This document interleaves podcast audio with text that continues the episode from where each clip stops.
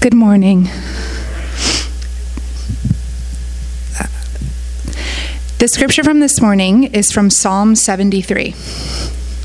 Surely God is good to Israel, to those who are pure in heart. But as for me, my feet had almost slipped. I had nearly lost my foothold. For I envied the arrogant when I saw the prosperity of the wicked. They have no struggles, their bodies are healthy and strong. They are free from common human burdens. They are not plagued by human ills. Therefore, pride is their necklace. They clothe themselves with violence. From their callous hearts comes iniquity. Their evil imaginations have no limits. They scoff, they speak with malice, with arrogance, they threaten oppression. Their mouths lay claim to heaven, and their tongues take possession of the earth. Therefore, their people turn to them and drink up the waters in abundance. They say, How would God know? Does the Most High know anything? This is what the wicked are like. They are always free of care, they go on amassing wealth. Surely in vain I have kept my heart pure and have washed my hands in innocence.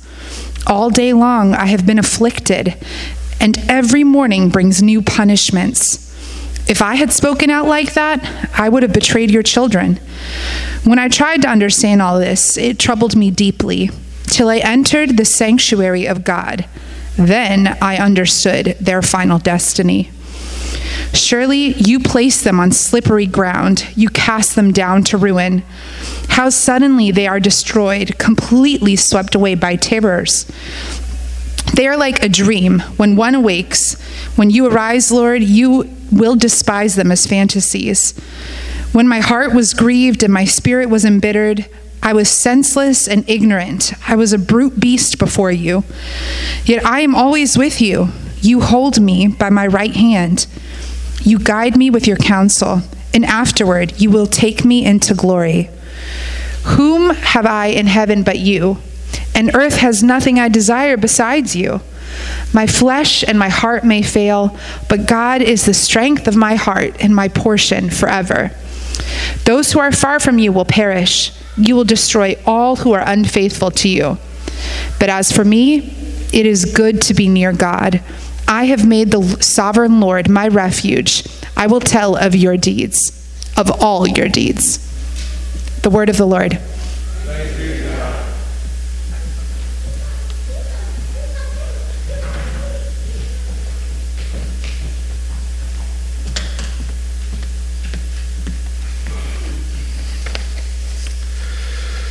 Appreciate Elder Marcus um, slipping in that mention about the fall air being inside the room, which uh, we feel this morning, a little chilly here. Thanks for bearing with us. Um, one way that you can uh, maybe warm yourselves up throughout the sermon is by uh, speaking out loud, declaring an amen where the Lord leads you in agreement with His Word. Um, it's good to be here together with you and to consider together God's holy word. So let's pray one more time and ask for God's help in this time. Let's pray. Jesus, we're asking for you to help us deep within, that you would work in our hearts pouring your spirit of truth and grace into our hearts and extending his power all throughout, even our mortal bodies, through our lives, to our fingertips, as it were, that we would be changed by your grace. So come now, bless this time, and lift up the light of your glory. Help us to see you. We pray in Jesus' name. Amen. One of the most helpful things about the Bible is the honesty with which its many authors talk about their spiritual struggles. There's almost no religious text out there that talks so bluntly about how hard it is to follow and seek after God about how often it is that we fall, sometimes even fall flat on our faces. The Bible invites this kind of honesty by modeling honesty before us. Well, the author of today's psalm, Psalm 73, tells us a story, an honest story about a time that he almost fell over a spiritual cliff. Oh, that's the way that he describes his struggle with something that I think we all struggle with, more or less, and at different times, maybe even multiple times throughout the day, throughout the week. And it's simply this envy. Envy. Uh, we find the word in verse 3 for I envied. You know how it is. Someone has something that you wish you had, something that you really want. Uh, maybe it's a pain free life. Maybe it's a friend or a house, maybe a spouse. Or maybe it's a, a, a, total life upgrade that you're looking for, more time to travel. Maybe it's more money, a better job, a better body, a better house, a better spouse. I envied when I saw, he says, looking over his shoulder at his neighbors around him. I envied when I saw. You see, envy festers in the heart, but it gets triggered by what you see on the phone, in your neighbor's yard someone else's prosperity.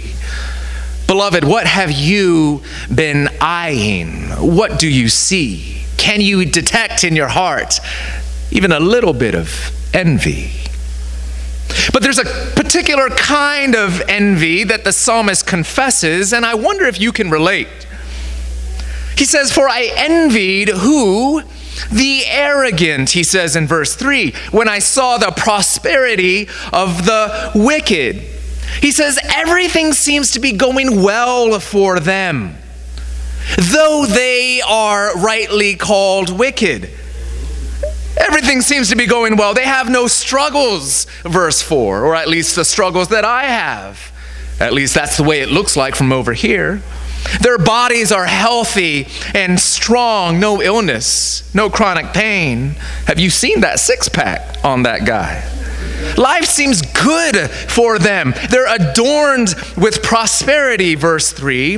They go on amassing wealth, verse 12. They're even popular, verse 10. People turn to them. Man, they seem so free free from common human burdens. Verse 5 free from the kind of burdens that I struggle with day to day, always free of care, verse 12, and free of accountability too.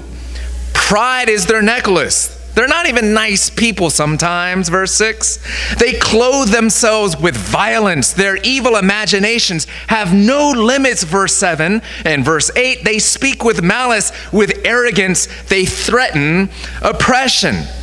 Flat out, they're terrible, which is to say, in my heart of hearts, they're not too different from you and me, maybe.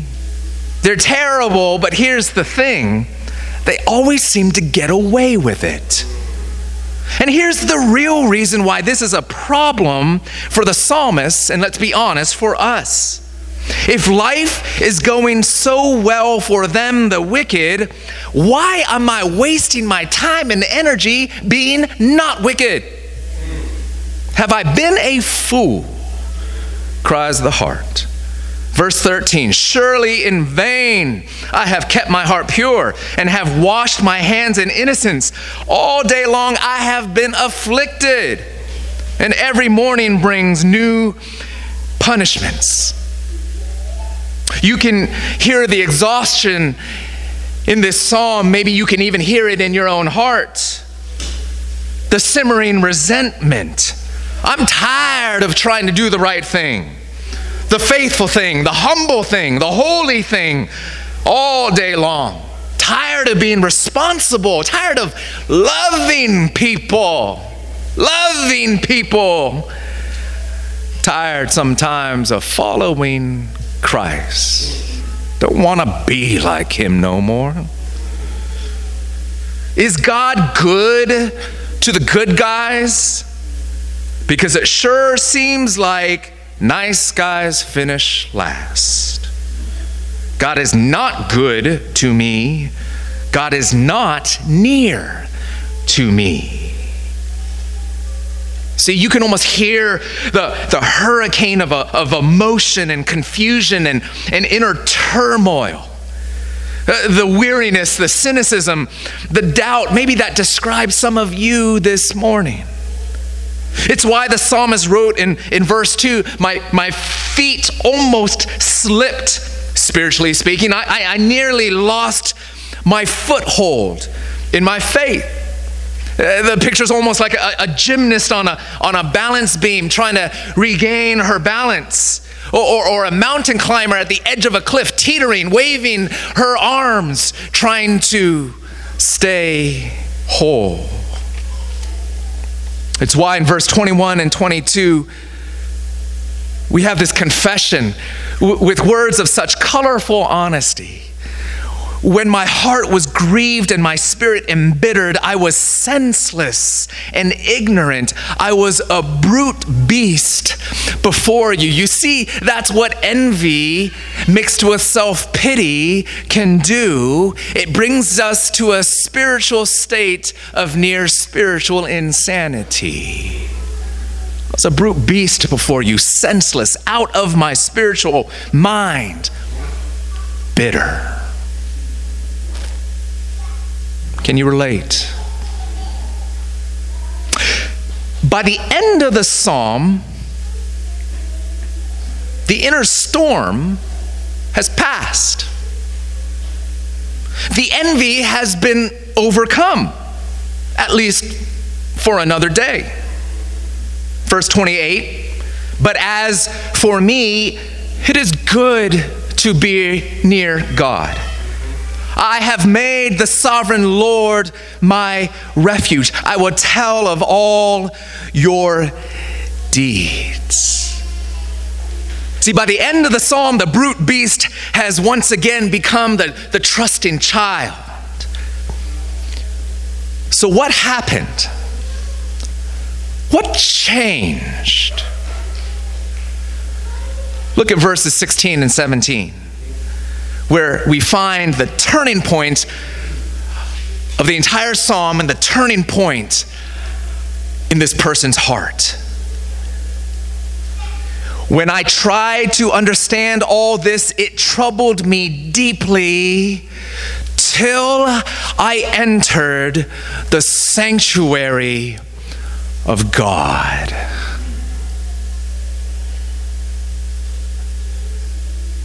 Old Testament scholar and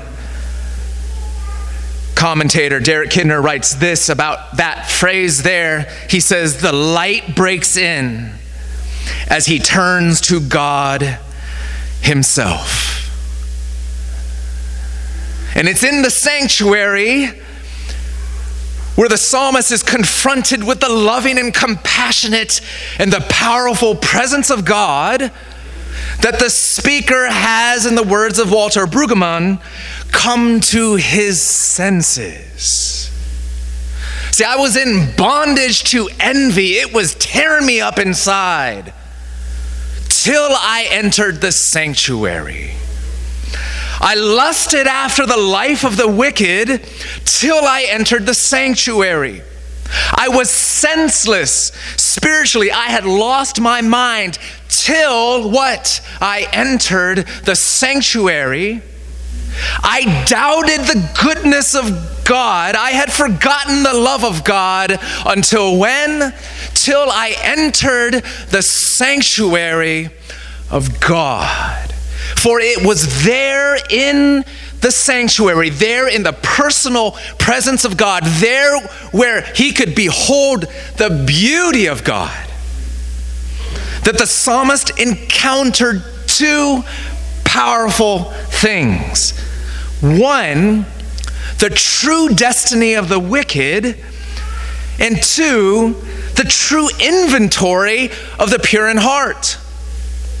The true destiny of the wicked being simply this that their lives at some point run out of good cheer.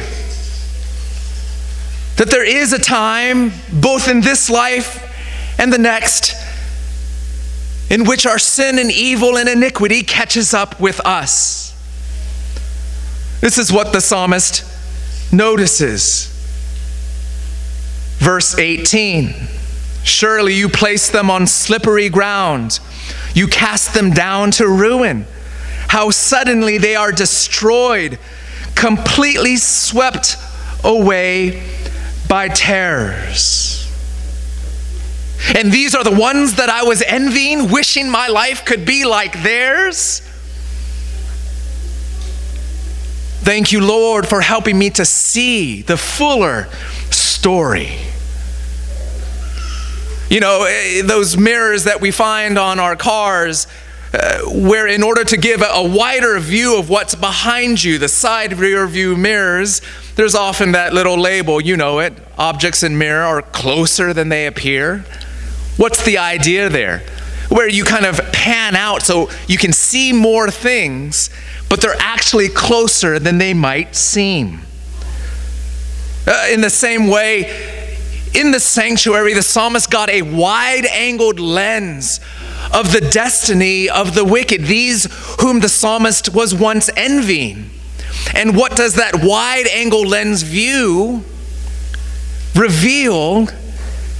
Is that if you keep on fast forwarding the tape, as it were, you would see that their lives don't end in the ways that it appears they begin. And that consequence, even that judgment, as it were, for our evil and sin, oh, it's closer than it at first appears. See, the problem with envy isn't that you're seeing too much, it's actually that you're seeing too little. Only seeing the, the surface and the narrow view of what seems so good.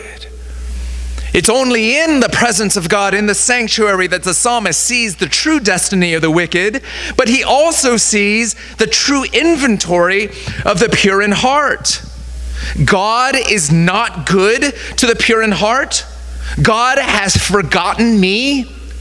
Check out what he learns, what he sees in the presence of God. Verse 23. Yet I am always with you, God.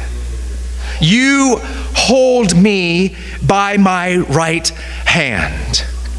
You guide me with your counsel, and afterward, you will take me into glory. And then, verse 25, some of the most beautiful words in all of Scripture Whom have I in heaven, all of heaven, besides you. And earth has nothing I desire besides you. My flesh and my heart may fail. I, I, I may die. I may falter. But God is the strength of my heart and my portion forever.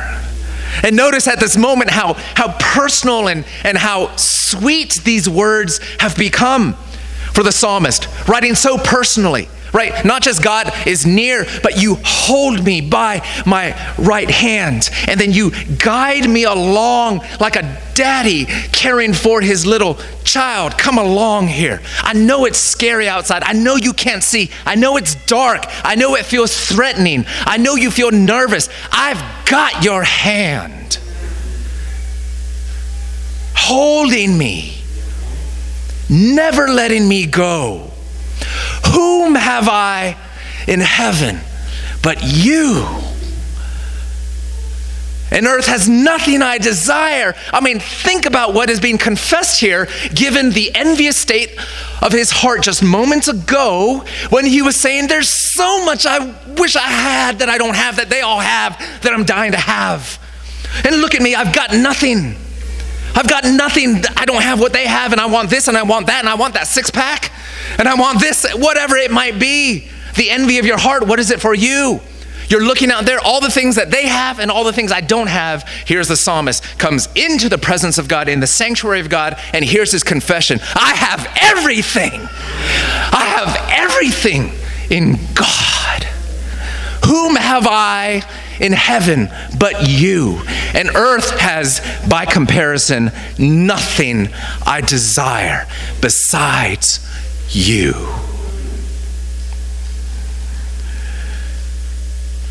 Notice how many times in these verses the psalmist says the word you. You. Desire you. Have you. You. Friends, he's rediscovered God. And he discovered that he was always there. Always one in which in Christ he had full possession of always the one to whom he belonged. He thought he was poor and lacking, hence the envy. But as one commentator observes, now he's discovered a relationship with God which is a wealth of another kind. Here, the psalmist is changed from saying, I want their life to looking up to God and saying, I want your life. From looking out around him to his neighbors and saying, I want their stuff, to now looking up to God and saying, I want you.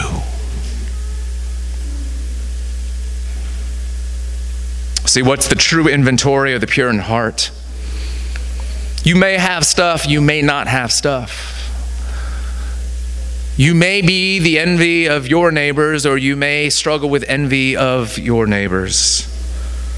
But guess what you've got? You have God. And as a commentator puts it, Derek Kidner, the psalmist comes to rest in what God is to him.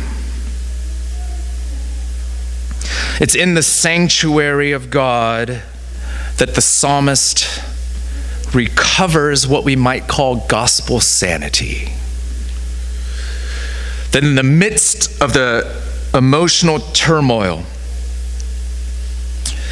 the questioning, the confusion, the doubt, the assessment of my life in comparison to everyone else that seems to be doing better. Am I a fool? Am I why am I so tired, wasting my time and energy chasing after holiness and righteousness and love and justice when the rest of them that don't care about any of those things seem to be doing so much better? Now, now here's a reorientation towards God and to reality.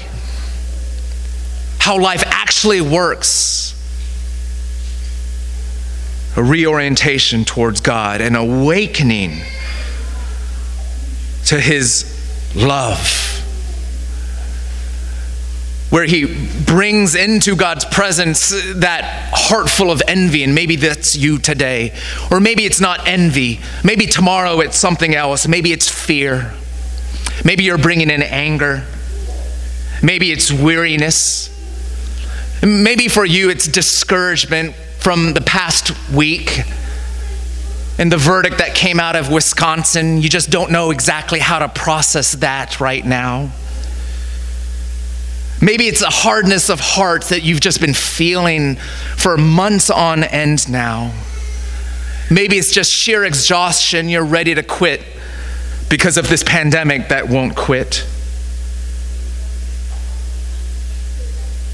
But you see, there is an awakening. There is an eye opening, there is a liberating of heart that we find right at the center of this psalm. But what we need to notice is that it didn't happen for him, nor should we expect it to happen to us till I entered the sanctuary of God.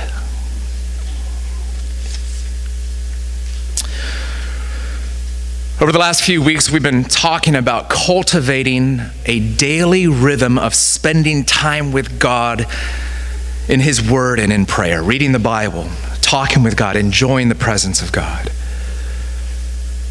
But what Pastor Yancey and I have been trying to emphasize as we've been talking about the importance of instilling this practice for spiritual life and growth is that our interest and the Bible's interest isn't simply in trying to get us to do rote religious things, you know, just merely reading words on a page, checking off the checkbox on, hey, I did my devotions or my quiet time, getting it done with. Rather, our emphasis has been on the spiritual heart of the matter, what God truly calls us to. And so we looked at John 15 where Jesus himself invites us to a certain kind of abiding in him, remaining in him, remaining organically connected to Christ, like a vine is connected to its branches, so plugged in that there's just a flow of life back and forth between us and Christ. It's not so much something that you do as it is something that you are. It's an invitation to abide, to practice the presence of God, as it were, and to learn to do it as a delight. Which, of course, Pastor Yancey drew out so helpfully last week in Psalm 119 uh, where we looked at the way in which the Bible encourages us to meditate on God's word in prayer to, to sort of savor it, to, to gaze at it, to long for it. And this word that came up again and again last week delight in it. Not just running through it to get through it, but to meditate and marinate in God's word and in his presence. And here today we have this picture of the transformative sanctuary of God, the encounter with God that we're invited into. Yes, through His Word and through prayer, talking with God and using the words of God to speak with Him. It's sort of our script with which we talk with God. But to do it in a way where it's clear that we're trying to sit and commune with God and to be in his holy place. Where we can, in the language of Brother Lawrence, a 17th century monk, where we can make a, a private chapel of our heart, a, a sanctuary right here, even where you are. Which isn't to say that this gathering on Sundays isn't crucial. This is the starting point. But as we disperse and go to our different stations in life, there's a chapel of our heart where we can, Brother Lawrence says, retire from time to time to commune with Him peacefully, humbly, lovingly. Everyone is capable of these intimate conversations with God. This way in which we can find not only food for our souls, but light for our darkness a signpost for our disorientation, quiet amidst the storm. Because we live with a lot of noise out here, and we bear a lot of noise in here as well, don't we? Come to the sanctuary of God to turn down the noise and the cacophony of life, the brokenness and the pain bringing it into the presence of God where you can be reoriented to the promises of God, His truth, His grace, taking true inventory of who God is, that your soul might erupt with a similar prayer. Yes, my heart was grieved. My spirit was embittered. I was senseless and ignorant. I was a brute beast before you. But now I see I'm always with you. You hold me by my right hand. You guide me with your counsel. And afterwards you will take me into glory. Whom have I in heaven but you, and earth has nothing I desire besides you. Come to the sanctuary. Come with your envious heart. Come with your heart and broken and fearful and confused heart. And let the truth and the grace of the presence of God transform you. What do we need to do, friends? I mean, this really takes concrete and practical form, doesn't it? It means that we need to learn how to quiet our anxious and our noisy hearts by sitting still. Friends, we need to carve out time and space on a routine, rhythmic basis to exhale gather ourselves, and to be still before God.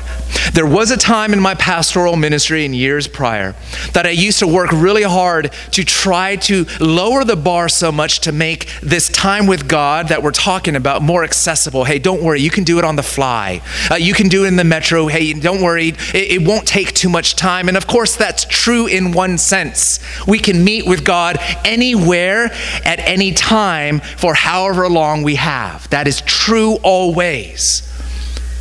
But to truly still our hearts, to, to truly get reoriented in a sanity saving way in the presence of God, you need to guard some time. Uh, if you know that you need to build time in to get in a daily or weekly workout for the health of your body, why do you think you need to do any less for the health of your soul? Carving out time. I used to also say, well, it doesn't really matter any time of the day that we do this. And of course, that is in principle true. We can take a snack or a meal at any time, and our souls will always need it. But I've come to believe with a little bit more assurance that nothing can replace starting the day meeting with God in the morning. Something the Bible invites us to something that it even commends to us that we might be able to declare with Moses, as captured in Psalm 90, verse 14 satisfy us in the morning with your unfailing love, that we may sing for joy and be glad all our days. Fuel my heart with your love in the morning so that I can run on that fuel throughout today. Reorient me to your truth in the morning. Without doing that, I shouldn't be surprised if my heart is scattered and pointed in all kinds of directions. Reorient me to your truth. Guide me by my hand. Lead me by your grace. And help me to know that whatever happens today, I have a heavenly Father who loves me. And to start off that day that way. What can it look like, friends, for us throughout the day, but especially in the morning, to carve out time intentionally to be able to quiet our anxious and noisy hearts? To maybe maybe wake up a little bit earlier than you have. Just a little bit to spend time with God, to crack open his word, to pray with God, to bask in his presence. Maybe it means committing, and here might be a challenge, to abiding by the principle scripture before screen. To let the first thing that you input into your mind and through your eyes you know, envy starts with the eyes. The first thing that you input into your mind, into your hearts, into your souls might be not the news, not your email, not another thing, but the very words of God.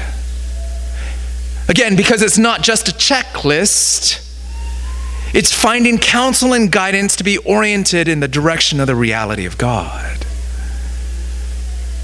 So, what is true and what is beautiful and what is real to you? And to settle down and spend time in the presence of God each day. You've heard us mention, Pastor Yancey and myself, the Daily Prayer Project, and I want to commend it to you one more time, especially as we head into the Advent season. That's just a little guide, a booklet that was made by some of our brothers and sisters at Grace Mosaic. A very helpful resource that helps you to pray and to be in God's Word every single day. a morning prayer and an evening prayer for each day of the week, Monday through Saturday, I mean, sorry, Sunday through Saturday, that just cycles on itself throughout the month. It's a liturgical resource, which means it's structured and it draws upon the language of scripture and of some historic prayers. But have you ever found yourself in the jam where you want to pray, but you suddenly find yourself not knowing what to say? Sometimes it's helpful to have some help, especially early in the morning when your brain is still foggy. I know I need that help just to be able to walk through something steadily and to be able to be almost told by God what might be good, right, true, and pleasing to Him. It walks you through Scripture. An Old Testament reading, a Psalm reading, a New Testament reading, but here it is. This is a flexible resource. You don't have to go through all of it all the time. You can use certain pieces of it with yourself, maybe even with your family, with your kids.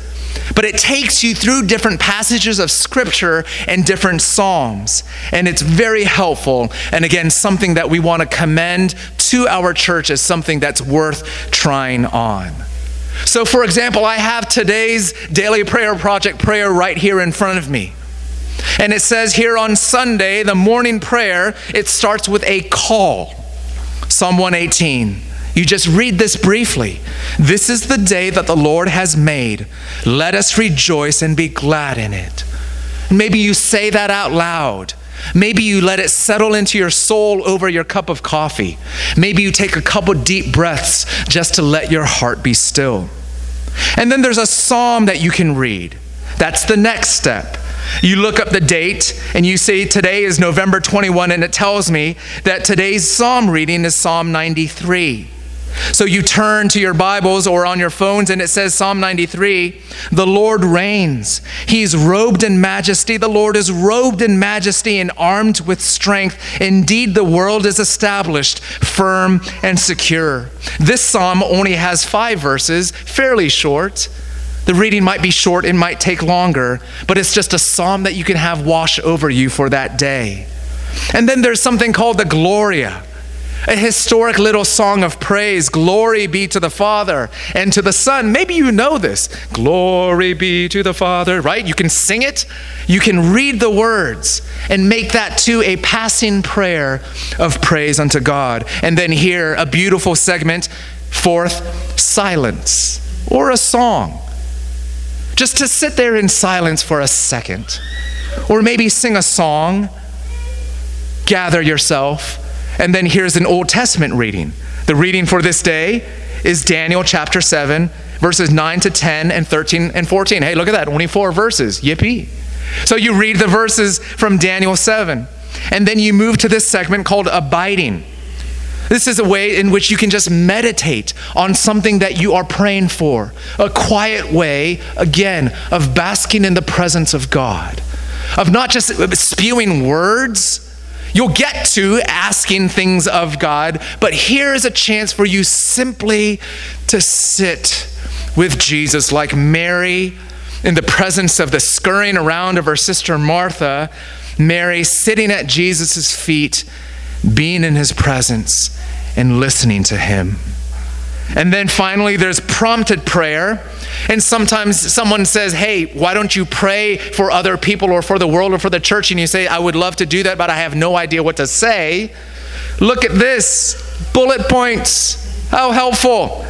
Pray for the powerful outpouring of the Holy Spirit in your community, for an awareness of the global and beautiful body of Christ, and third, for the witness and hospitality of the church to be experienced in your place. Okay, so you sit and you pray for that. Doesn't need to be long, but God bless our church community that it might be filled with the Holy Spirit and even my block today, that there might be the presence of God felt in these yards and among these families and households. Praying for the body of Christ and its beauty and remembering perhaps suffering brothers and sisters around the world. And then praying for the witness and hospitality of the church to be experienced in your place. That every person that comes into our home or into our yard or into my life might taste something of the hospitality of God. Three bullet points, just a few minutes of prayer, and then finally closing in the Lord's Prayer. It's right here. This can be done in just a few minutes. If you have more time, it can be done in a longer space of time, and that's the morning prayer. Maybe that's enough for you. But some of you may say, I want to bookend my day having met with God. And so there's an evening prayer as well. Again, it's flexible. For some of you, that might feel intimidating. Others of you say, No, I need that. I need to start the day with Christ and I need to finish the day with Christ. Here's a way in which you can do that. The evening prayers are generally shorter, and there are printed prayers that you can pray as well. Friends, a resource, this itself will not save you. This itself is not God's presence, but it's a tool and an instrument that might aid you if you feel your heart's longing for more of the presence of God. If you want to, on a daily basis, enter the sanctuary of God. I'll be sending out a resource to you electronically over email. You can find printed copies of the Advent series, which will start next week, right outside on the tables on your way out through the foyer. In closing, I want to point out this. For all the wild commotion and cacophony of soul that the psalmist confesses throughout this psalm, he hits that turning point till I found God, till I spent time in the presence of God, till I entered the sanctuary of God. And then the psalm finishes with quietness. That confession at the very end, verse 28. But as for me, it is good to be near God. It is good to be near God. Not only is it true that God is near me, uh, beloved, spending time in the presence of God, the fruit of such a life that cultivates such habits is one who doesn't merely do the thing, but delights in the thing. Doesn't just do the nearness of God, but rejoices in the nearness of God. It is good to be near God. Friends, do you want to be near to the God who in Christ has already drawn near, even to broken, sinful people like you and me? And will you then sing along with the psalmist with a crescendo of heart as you cultivate these practices?